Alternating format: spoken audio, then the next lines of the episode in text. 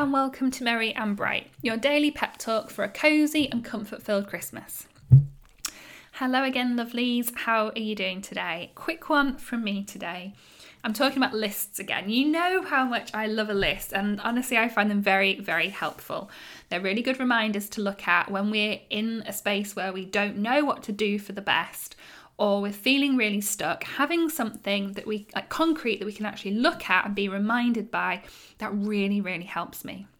So today it's the turn of the looking forward to list. So much like when we were in lockdown and when I was very ill um, at first with my glandular fever, which turned into chronic fatigue, I am keeping a list of the things that I am looking forward to doing when I can, whether that is over Christmas, into the new year, and beyond. Because let's face it, we don't have an end point in sight when things will go back to normal.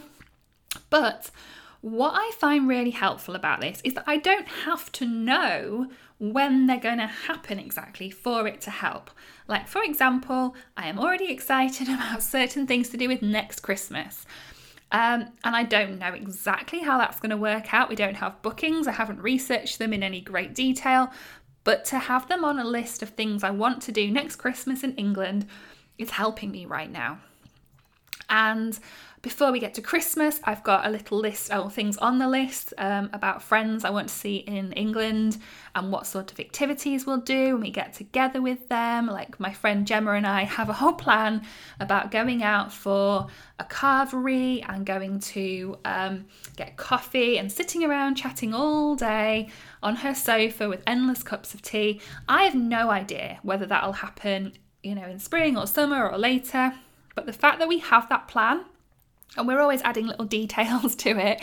That just feels really good to me. And my friend Caroline, I, we've talked about what next time I'm back, we'll go to a certain garden centre because they do really good scones. And it's just reassuring to me that one day we're going to go to that garden centre and we'll sit and chat and have a scone and set the world to rights over our cup of tea and it will feel so good. So when I see it on my list, I get that little, I'm, I'm getting it now just talking about it, that, oh, it'll be so nice feeling. And that's kind of lacking at the moment. There's a lot of tired, frustrated, worn down feelings in all of this. So anything that I can do that, well, first of all, it's cheap, it's easy to do, it's just on my phone, quick and easy and free.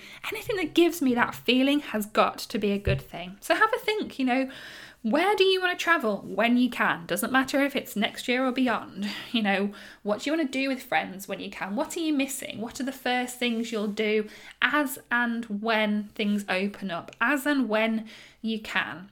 Have a think about that. Start keeping your list and keep adding to it when things come to you and enjoy that lovely, ooh, that'll be so good feeling that comes to you. I'll chat to you again tomorrow.